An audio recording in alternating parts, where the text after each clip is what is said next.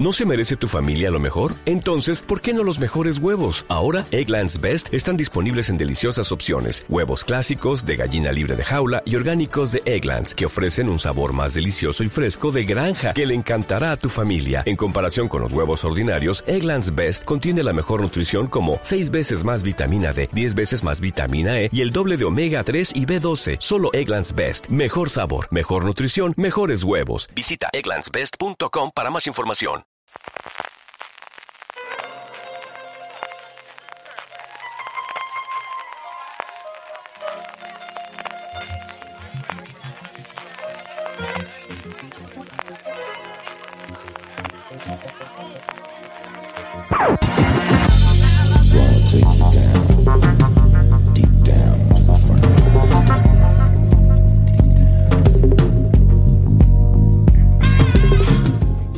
Bienvenidos a FDS Review, el programa de fuera de series donde cada semana analizamos, comentamos y debatimos sobre nuestras series favoritas. Esta semana es el título de Así nos ven, la producción para Netflix de Ava DuVernay, que dirige, forma parte del equipo de guion y fue al final, eh, bueno, la creadora de, de la serie de la que vamos a hablar yo, CJ Navas, junto a Álvaro Nieva. Álvaro, ¿cómo estamos?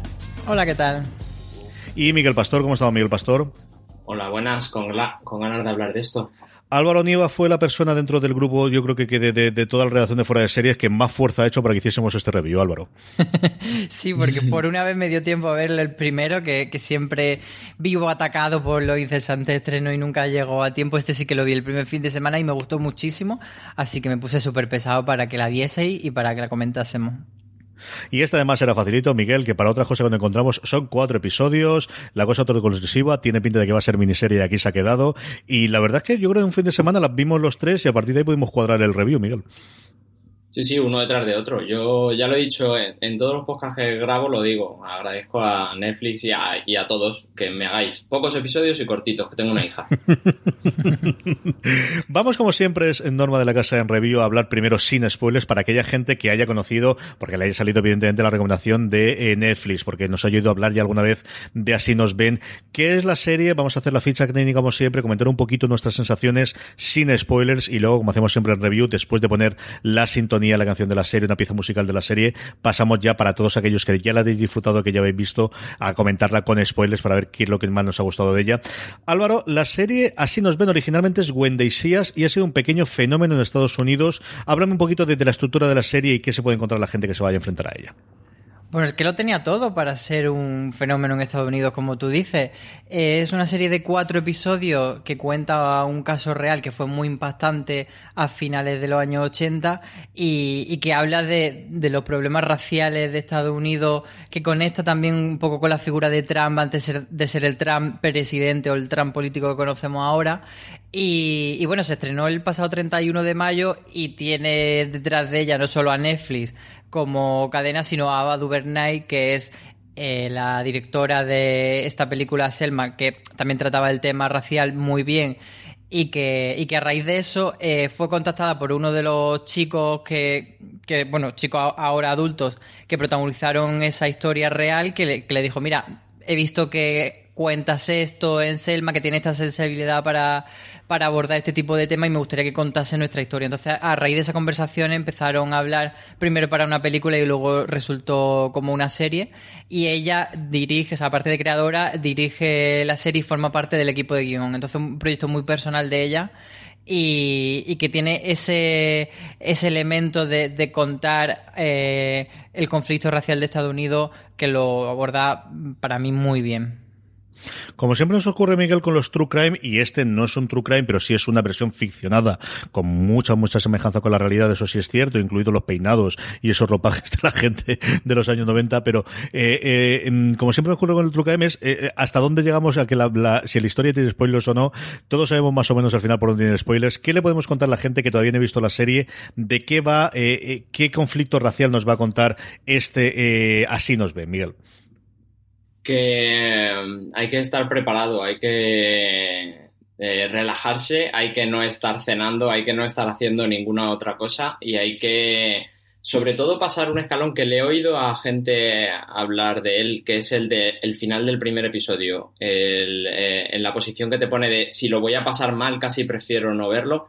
Eh, creo que es necesario, creo que la visión social que da de, de la América de, esa, de los Estados Unidos de esa época eh, está muy bien reflejada y muy en contraposición lo que decía Álvaro, eh, esa figura de Trump cuando todavía no era presidente de gobierno y hacia dónde tiende eh, su gobierno. Y creo que es muy necesaria para todo el mundo, no fácil de ver y no agradable y no muy divertida.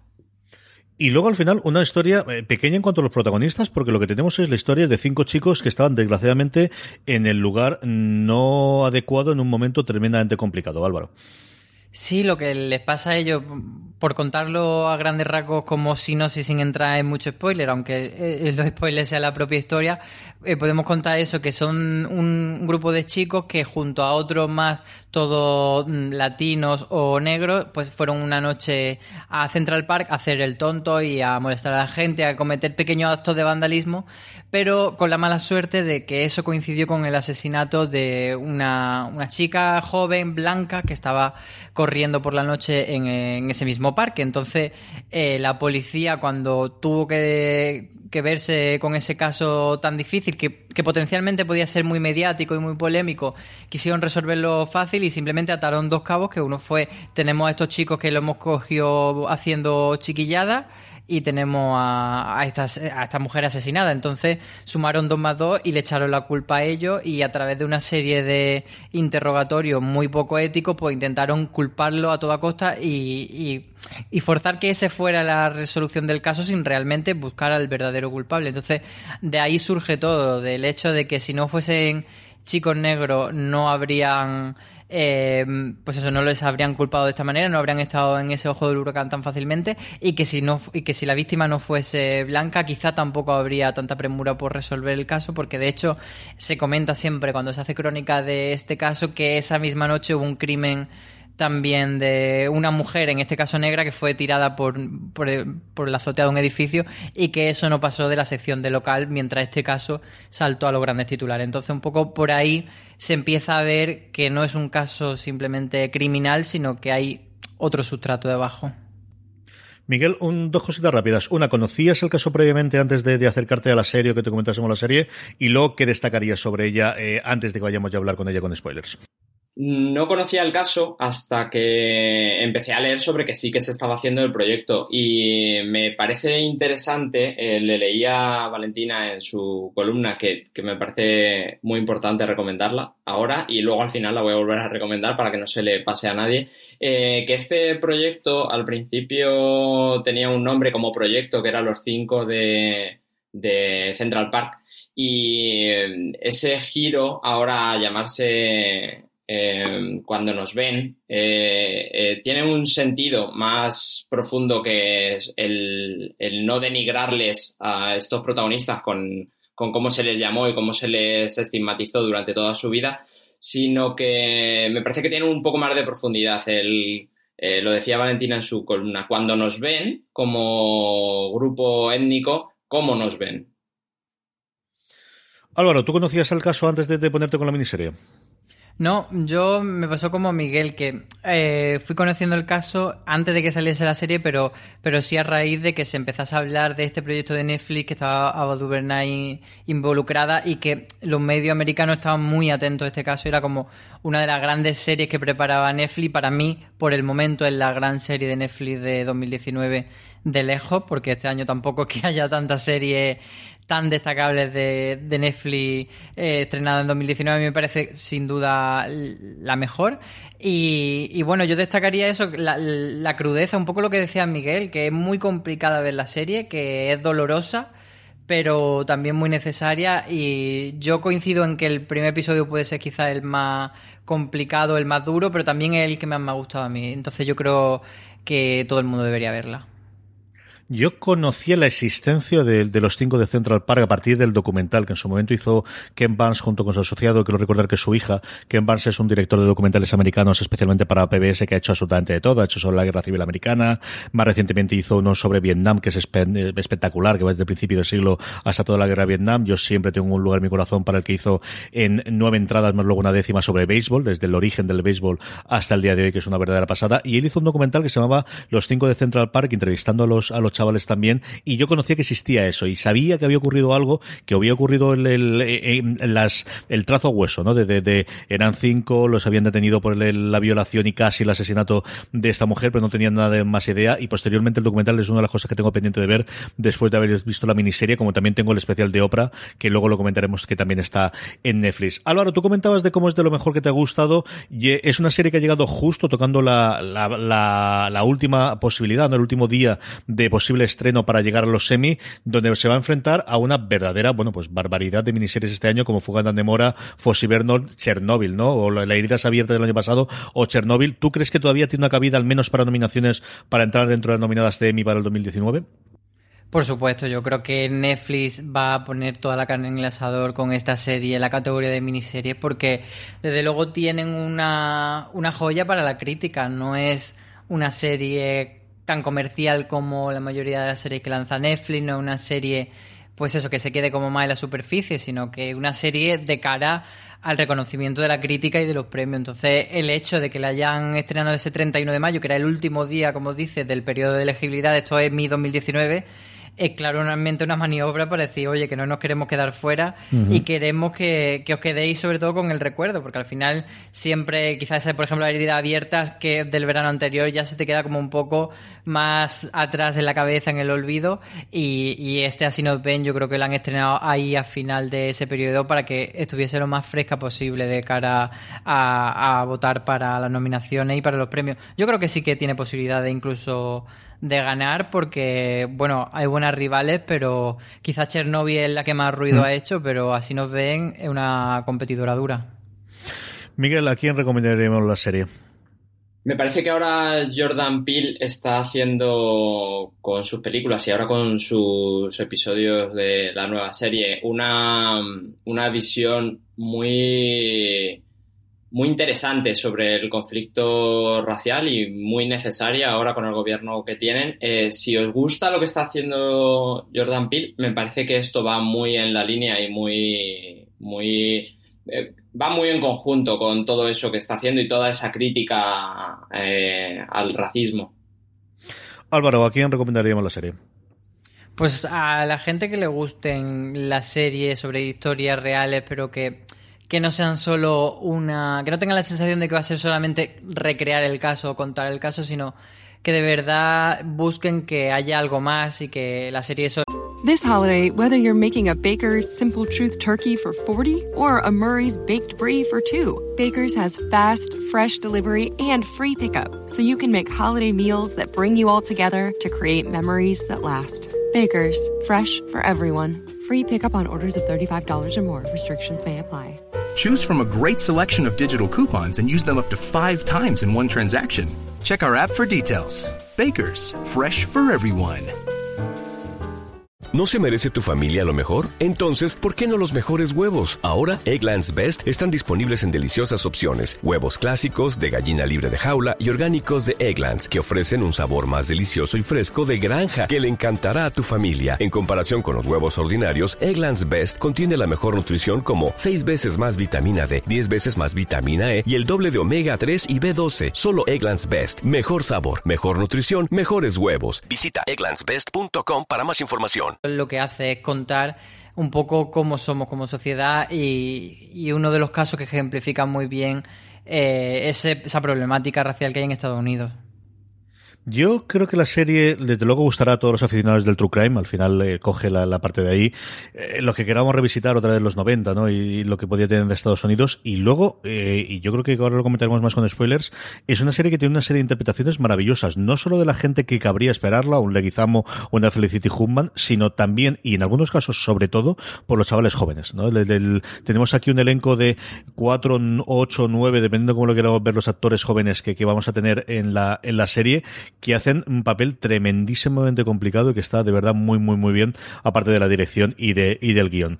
Vamos ya con la parte con spoilers, escuchamos como siempre una pieza musical de la serie y a la vuelta estamos aquí para hablar ya con spoilers de Así nos ven.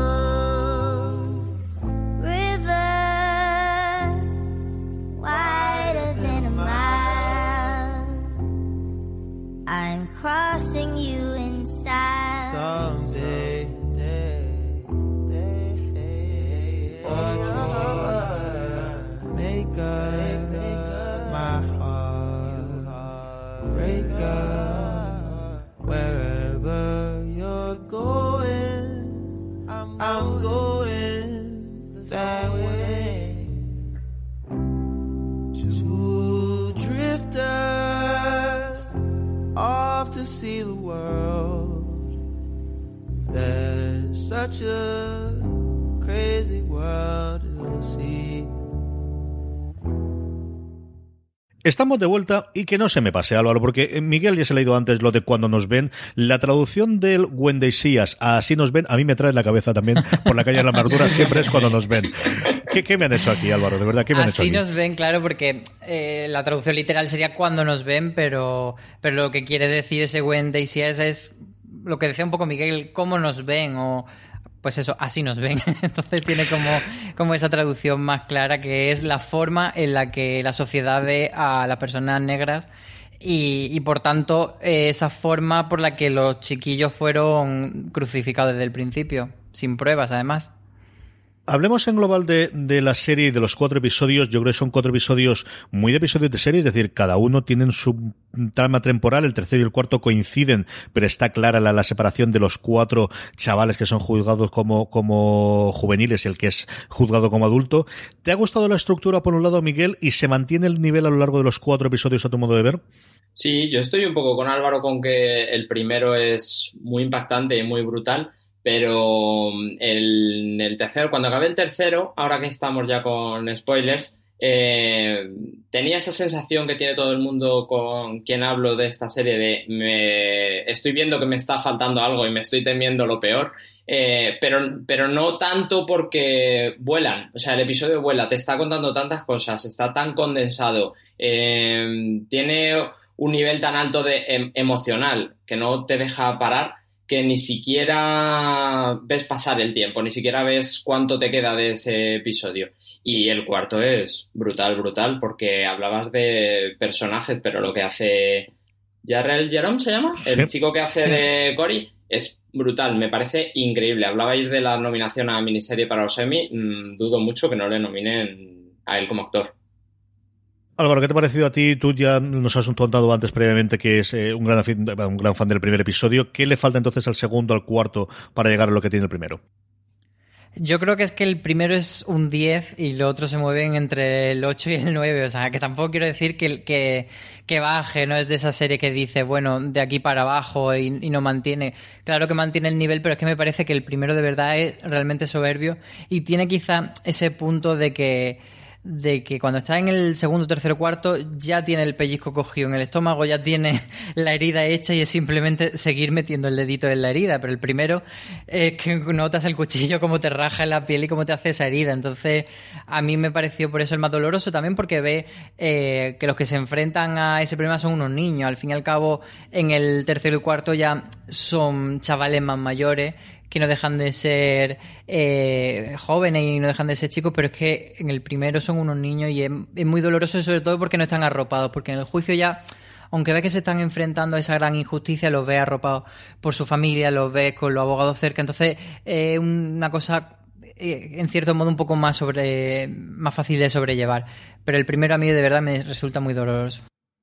Prisioneros yo creo que, que, que tienen eh, todas las teclas todas para, para cabrearte. Te enerva el, el, la corrupción policial y la búsqueda del culpable porque sí, porque necesitamos eh, el cómo en la gran mayoría de los casos en los interrogatorios están solos, pero es que cuando están acompañados de adultos es peor que si estuviesen solos hasta el punto de que uno de ellos directamente le venda el, el padre, ¿no? De, de, de decirle uh -huh. tienes que convencer a tu hijo a hacer esto porque si no te, te vamos a meter en la tena. Es un, un Michael K. Williams que está sencillamente espectacular. Mira que me gusta este hombre desde Omar, todo lo que ha hecho, yo prácticamente todo lo he seguido, incluso el reality rarísimo este que tiene contando las cosas en Brooklyn, pero aquí es este tipo de papel que tampoco esperas que tenga él, ¿no? De, de, de un tío venido a menos y, y aceptándolo. Y es yo coincido con vosotros que es el, el, que posiblemente más te cabrea. A mí el juicio me gustó mucho, pero también porque me gusta mucho el género, porque me encontraba con Pacey de nuevo después de tanto tiempo de Dawson crece y crees que no, pues uno tiene su corazoncito y tiene sus querencias y tiene estas cosas y, y me gustó mucho el juicio, creo que los dos últimos lo cuentan muy bien. Yo se me quedaba la cosa detrás de si esto hubiera funcionado mejor con, con 10 episodios, hubiese funcionado mejor como película, Álvaro,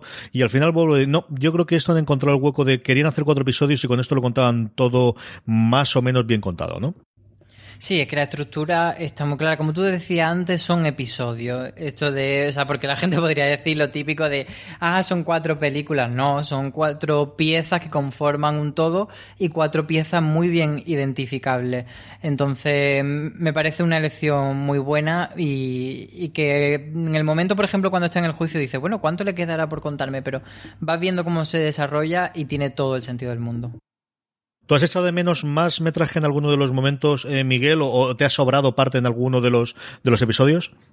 No, no, para nada. De hecho, no creo que hubiese aguantado verlo esto en más tiempo ni en, ni en más episodios. Y es verdad lo que dice Álvaro, a toro pasado, cuando ya lo has visto todo en conjunto, tiene todo el sentido del mundo el primer episodio el antes, el segundo el juicio y luego el qué pasó con ellos separando al personaje que, que entra a la cárcel como adulto para el último.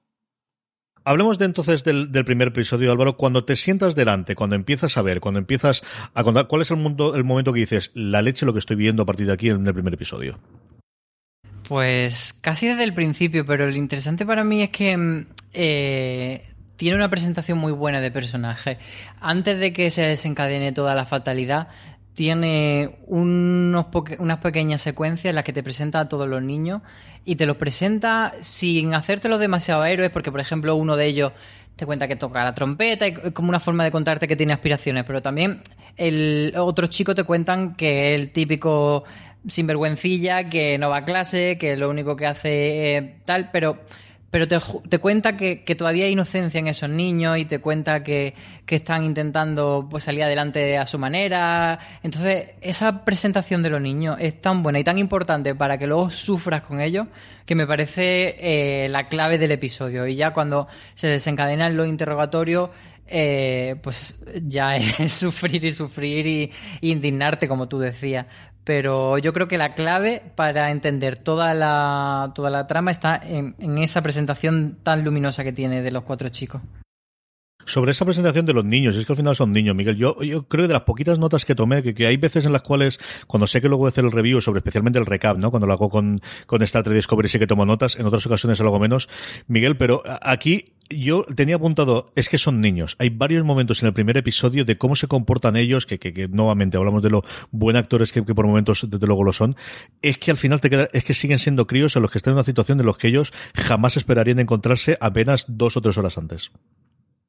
Y, además yo he hecho, hay alguna escena que es brutal para hacerte esa conexión emocional de la que habla Álvaro. Eh, yo he hecho el camino con Cory, con el que entra como con 16 años, y esa escena donde le enganchan en la calle eh, es brutal porque él ni siquiera estaba allí, solo el policía le dice, si quieres venir con tu amigo, y él dice, pues sí, porque si no su madre me va a echar la bronca. Eso por un lado. Y luego Antron es literalmente un niño pequeño cuando, cuando está haciendo el, el actor. Han elegido a un niño pequeño, no es un adolescente para nada. Es, es muy brutal. Esos dos personajes me, me descolocan mucho emocionalmente. Y Álvaro, antes de pasar con los interrogatorios, tenemos otra de la parte que es la parte policial barra fiscal. Hay con Felicity Huffman, que si no estuviese envuelta en todo el escándalo de las, de la, bueno, de, de, de meter a los críos como fuese universitarios y de haber sobornado para entrar, eh, desde luego estaría sobornando para los semi. Yo creo que está totalmente muerta matada para eso de ahí este año ni de coña. Pero eh, toda esa parte de la labor de necesitamos encontrar fueron los culpables ya nos está dando un poquito de antesala de uff, esta cosa va a acabar fatal después cuando lleguemos a los interrogatorios.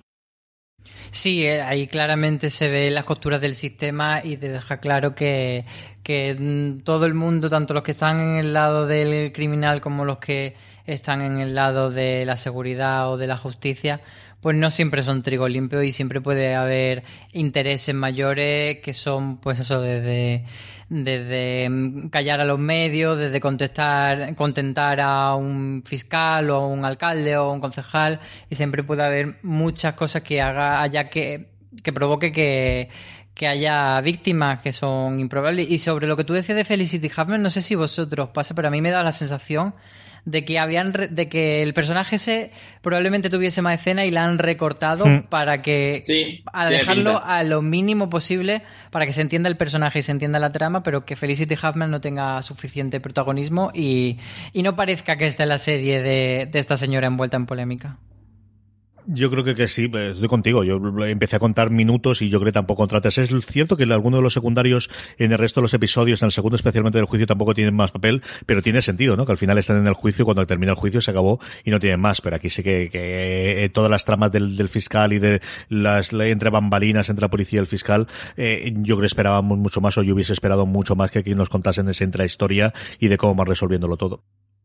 Y eh, sobre la fiscal, sobre el personaje, os, he oído ya tres veces decir que eh, lo que busca la fiscal es la, lo pertinente que es el resolver ese caso rápido, pero yo hago una lectura de que lo pertinente es que fueran niños, que fueran negros y que fueran fácilmente maleables. Creo que eh, la serie nos cuenta eh, sobre ese personaje, sobre esa linda horrible, más el, lo pertinente que es para mi carrera el ligarme a, he metido a estos negros en la cárcel, que a, he resuelto este crimen de esta pobre chica.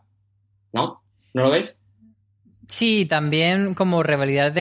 This holiday, whether you're making a Baker's Simple Truth turkey for 40 or a Murray's Baked Brie for 2, Baker's has fast, fresh delivery and free pickup, so you can make holiday meals that bring you all together to create memories that last. Baker's, fresh for everyone. Free pickup on orders of $35 or more. Restrictions may apply. Choose from a great selection of digital coupons and use them up to five times in one transaction. Check our app for details. Baker's, fresh for everyone.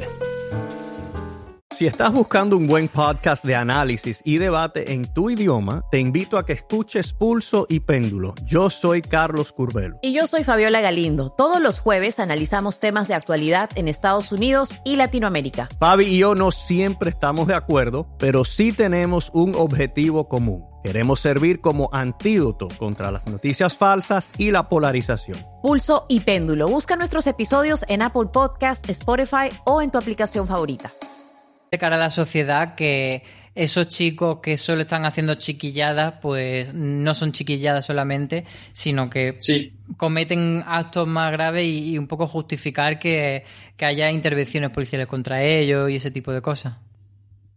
Aquí es cierto que la parte de la víctima, y esta es una de las que siempre ocurre con las con los true crimes, ¿no? Ocurre, ocurrió en su momento con Serial, ha podido ocurrir ahora cuando hemos tenido el caso del Cácer, aquí nuevamente no estamos en true crime, son de la ficción, pero volvemos a la misma y es qué peso se le da a la víctima, cuánto cuentas de su historia antes, después, porque aquí además, o algo curioso es que durante mucho tiempo su identidad se mantuvo en secreto y fue solamente un poco tiempo después cuando ella lo contó y empezó a escribir un libro sobre, sobre sus vivencias y sobre lo que ocurrió. Y esa es la parte eh, complicada, ¿no? De, de cuánto hablas sobre ella o cuánto tienes en, en, contraposición de lo que estás contando sobre los cinco potenciales eh, criminales eh, que, que, fueron encarcelados o posteriormente el que confesa, como veremos después en, en el cuarto episodio. La parte de los interrogatorios, algo que quieras comentar, eh, Álvaro, que no hayamos comentado hasta ahora. No, podemos pasar ya al juicio. Vamos con el juicio, Miguel. ¿Qué te ha parecido el segundo episodio en global, eh, a diferencia del primero, el tercero y el cuarto? Yo creo que es el que tiene el tono más diferente de, de, de los cuatro. Sí, por eso del juicio y me parece muy interesante eh, salir un poco de los personajes, de los chicos que van a ser encarcelados y ver todo ese submundo que hay alrededor, que es los padres y su relación con los abogados, los abogados y la relación con los chicos, pero a la vez la relación entre ellos. Y demoledor el, el momento en el que todos sentados a la mesa deciden que cada uno tiene que mirar por él mismo y deciden empezar a negociar si se van a hacer juicios separados, juntos o, cómo, porque al final son amigos, pero a los ojos de los padres, que son los que deciden, mmm, son sus hijos y, todo lo bueno para tu hijo, aunque sea malo para el resto, es lo que tira. Álvaro.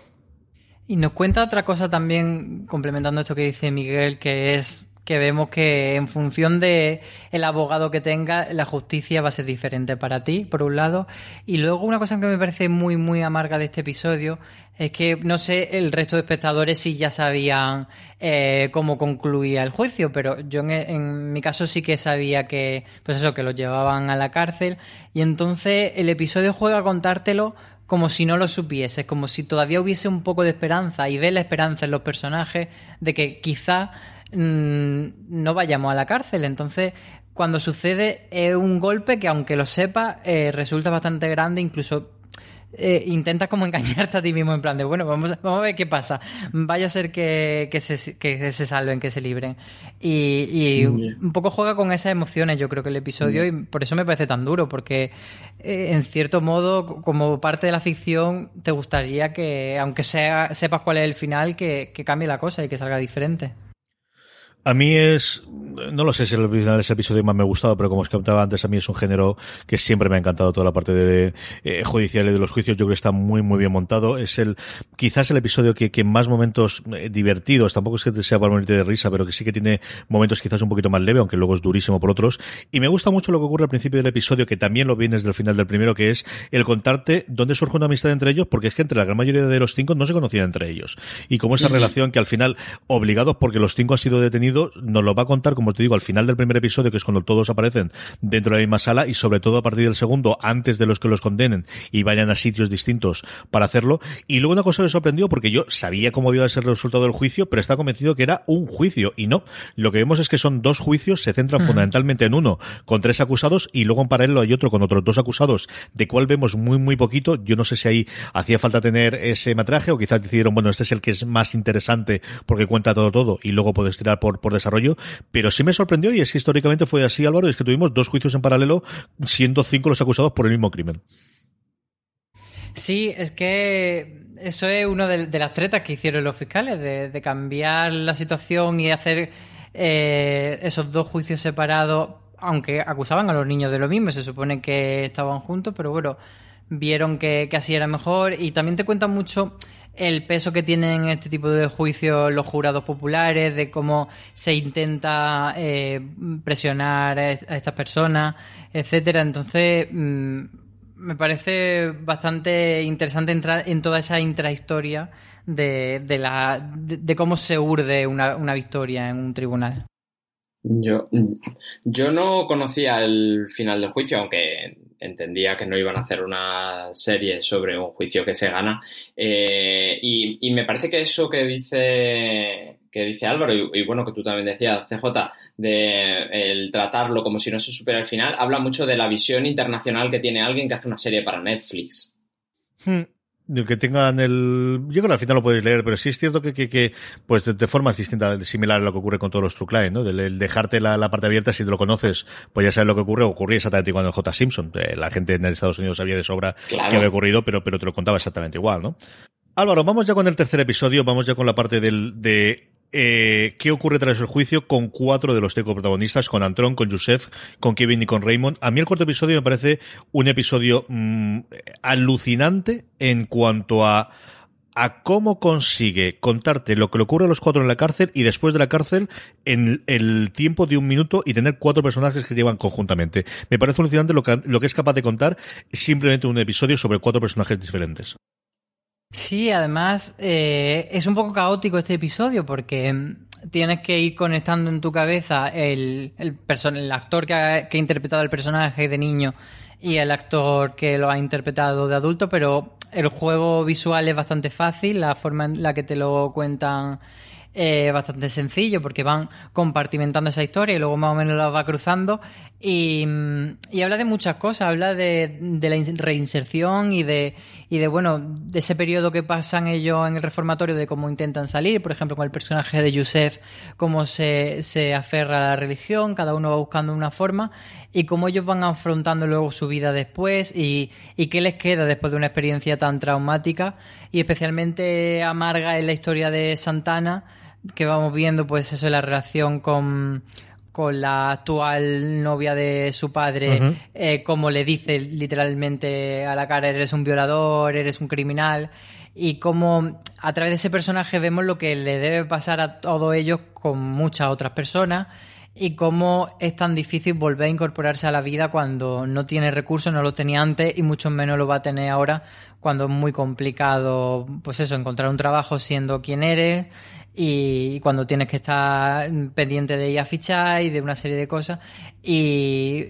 Pero te habla muy bien también de, la esperanza que tienen todos y de cómo intentan, a pesar de todo, tener sus sueños y, y no caer en, bueno, mi vida ya ha sido un fracaso, está tirada por tierra y no voy a hacer nada. Es bonito también. Entonces, es, esa, ese equilibrio me gusta mucho. Miguel.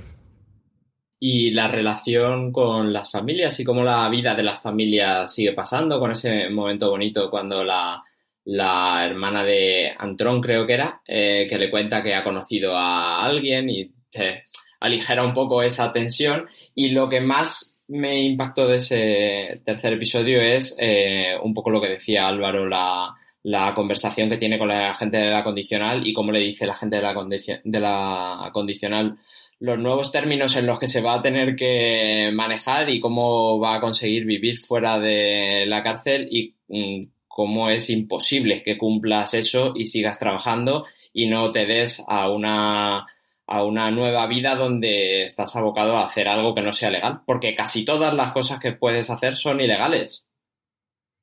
Te da esa sensación, ¿no? Desde el final, por un lado, el, tener clarísimamente cuatro personajes distintos, que aquí mucho más sencillo, puesto que estaban eh, basados en personas reales, pero cómo, bueno, pues cada uno de ellos tiene una experiencia distinta en la cárcel, y luego después, y ese pensamiento que te ronda la cabeza de es que igual estaba mejor dentro de la cárcel que salir para lo que se han encontrado fuera en alguno de los casos, especialmente el de Santana, como comentaba previamente Álvaro. A mí el, el tercero me gustó muchísimo y pareció eh, eh, una cosa tremendamente complicada, porque ahora hablamos sobre el cuarto, tiene prácticamente todo un episodio para centrarse en un personaje, y ahí tiene que estar constantemente haciendo esas malabares de cuatro personajes distintos, añadidos con lo que comentaba también Álvaro del cambio de actores de críos a adultos, el contar cuatro historias en paralelo y que yo creo que de verdad, eh, quizás por momentos te puedes perder alguno de los casos o, echas de menos el que te cuenten más sobre ellos, pero yo creo que lo han salvado muy, muy, muy, muy, muy, muy bien. El cuarto, yo creo que es eh, para mí el más devastador, el, contar toda la historia junto con el primero, el contar toda la historia de, de, de, de bueno, de, qué ocurre con, con, hablábamos antes, ¿no? De la interpretación que tiene el Reloj como Cory Wise, desde la cara que pone al principio cuando le dicen dónde tiene que ir a la cárcel hasta que finalmente le digan estás libre. Eh, eh, aquí hace un tour de force sencillamente alucinante el, actor, contando en paralelo cómo es vivir en la cárcel y cómo es que constantemente te vaya saliendo además todo mal dentro de la cárcel, Álvaro. Sí, a mí me, me, produció mucha curiosidad y no lo, he, no lo he llegado a buscar cómo lo rodaron, porque cuando tú ves al actor de chico lo ves como un chico, lo ves como un adolescente y luego lo vas viendo como un adulto. No sé si rodaron su escenas de, de chico al principio del proyecto y luego dejaron un tiempo y tal, pero es muy complicado este episodio como espectador ver toda esa parte de la cárcel, esa agonía en, cuando está incomunicado, toda esa eh, ilusiones que tiene en la cabeza, todos esos delirios, eh, se hace bastante difícil, sobre todo cuando, cuando vas viendo que siempre se puede ir a peor y vas viendo que está en una cárcel en la que lo pasa mal, pero tiene cierta ayuda e intenta eh, moverse de sitio para que las cosas mejoren y lo que hace empeorarlo.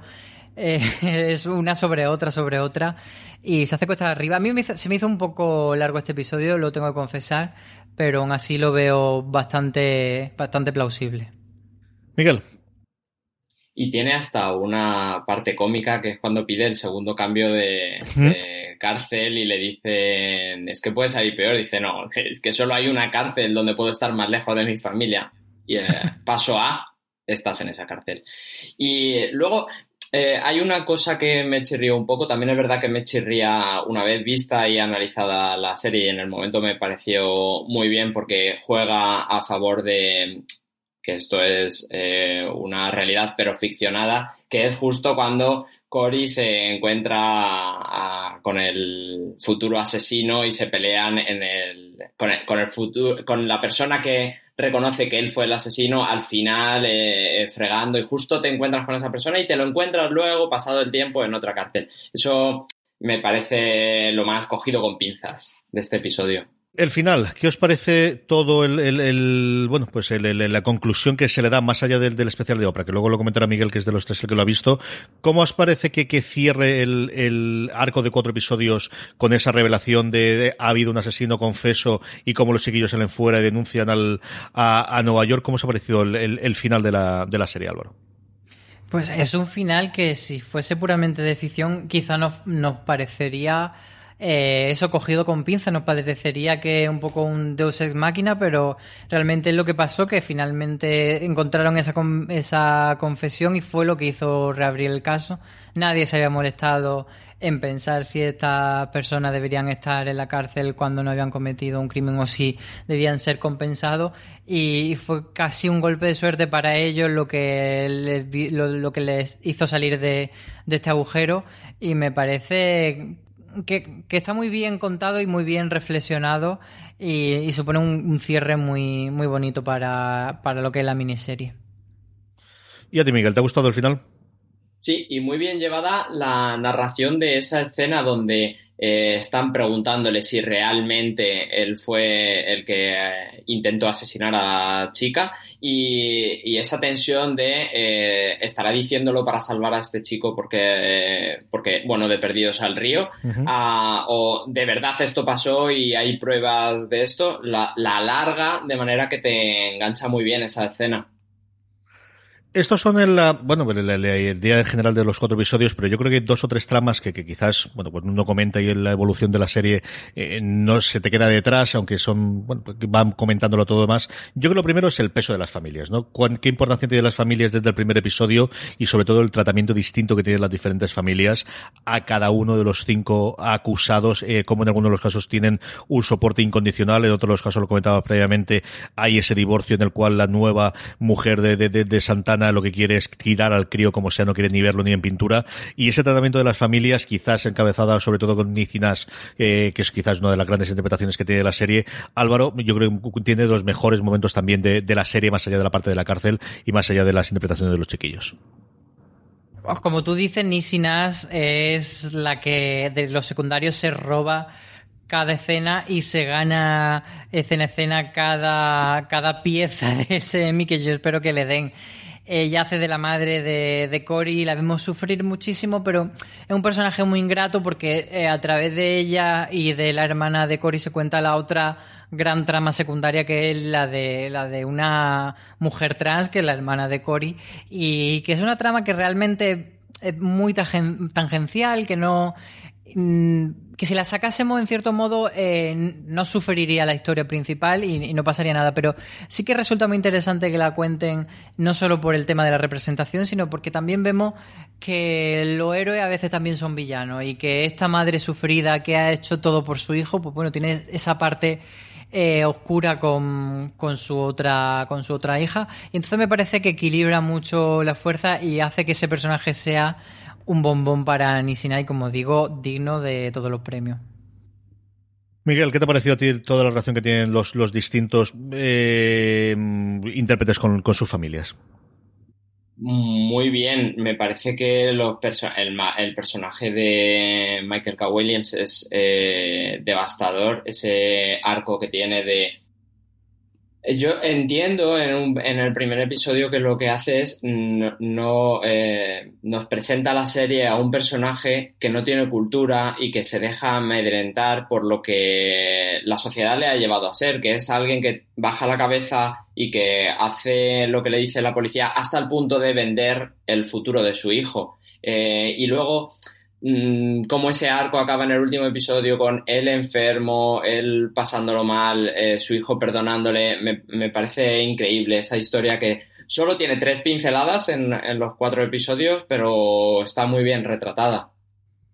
Está muy bien, todo el retrato de, los padres y aquí, bueno, pues eran los nombres que cabría esperar, ¿no? Que tuviesen más, papel, como comentaba eh, Álvaro Necinas o como comentabas tú, eh, Michael K. Williams o, Leguizamo, que a mí es un tío que me gusta dentro de un orden, pero tampoco me parece eh, que hubiera hecho algunas cosas, ¿verdad? Y yo creo que ese es de los mejores papeles que lo he visto, yo creo que es de los que más me ha, me ha gustado.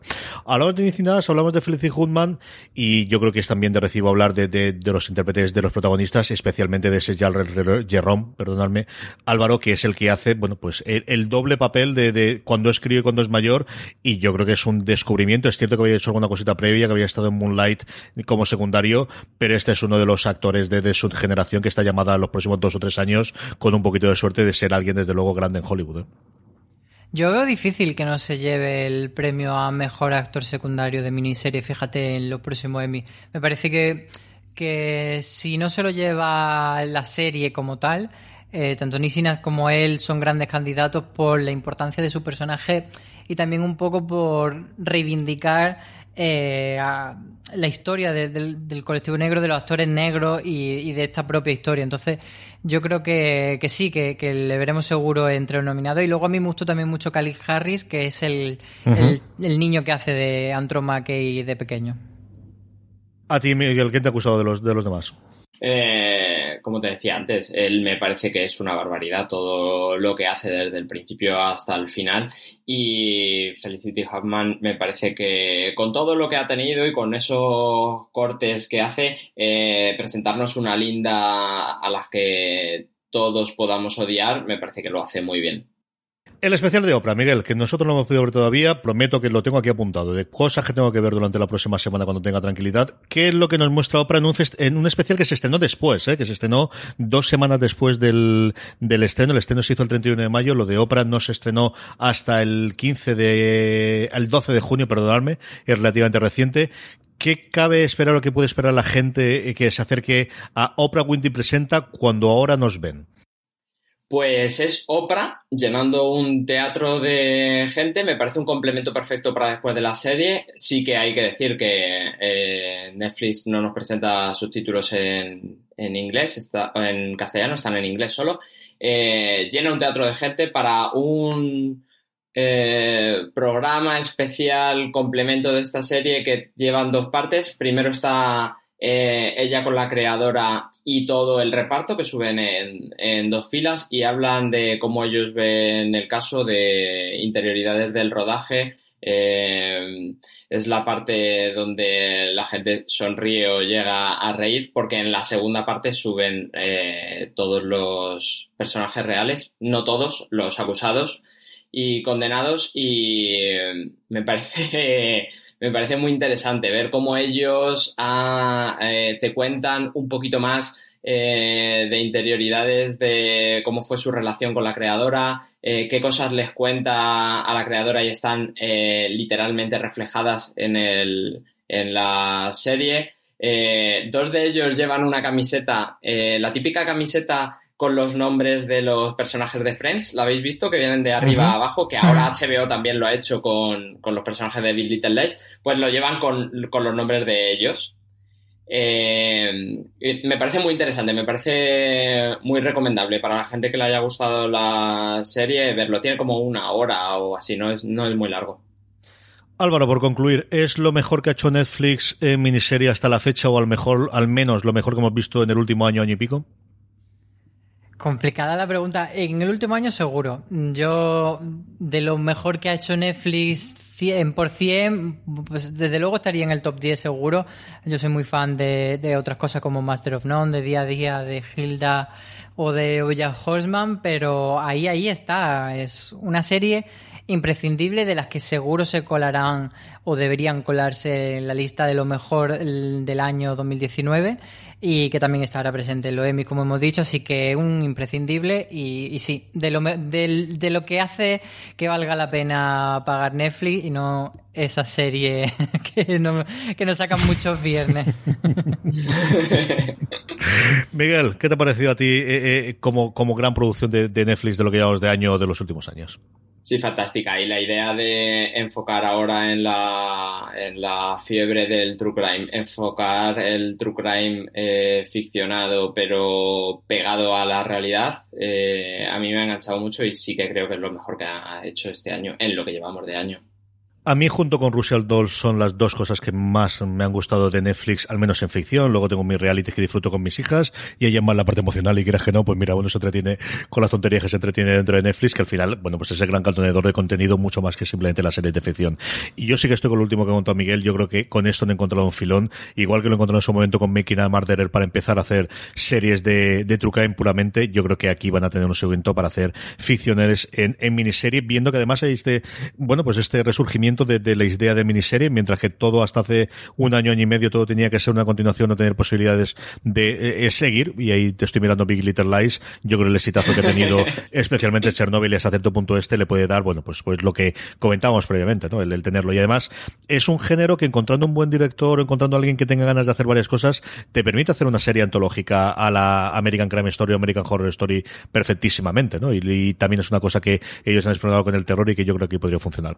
El caso es que, desde luego, eh, sea como sea, estaremos para verlo. Eh, antes de cerrar, antes lo comentabas, Miguel, hay que recomendar también los artículos que no son fuera de series, incluida la columna de Valentina, ese quién eran los cinco de, Central Park de Así nos ven y esa crítica de Así nos ven, la gran serie de Netflix de este año que tenemos dentro de fuera de series.com.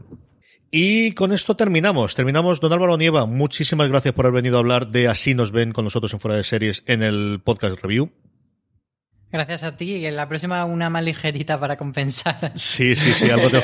la toca... nos, nos, toca ya comedia, Miguel, porque además sí. es que vamos de una a otra, eso no puede ser. Alguna comedia rapidita. O la segunda temporada de Hilda, que creo que nos falta demasiado a ver si la estrena de final de año, Álvaro, que ya nos toca. Miguel, hasta el próximo programa en el que tengamos pues muertes y si no tendremos a ver si podemos hacer una comedia, sí. que eso no puede ser. Domingo yo, Pastor, un abrazo no, muy fuerte. Yo no quiero spoilear, pero lo próximo que voy a grabar no es ligerito. No, no, no, no, no, no. No nos libramos ni una. A todos vosotros, como os decía, mucho más contenido sobre Así nos ven en foradeseries.com, más contenido en formato podcast en nuestro canal de podcast. Allí en Discuséis Podcast, buscad fuera de series y lo tendréis.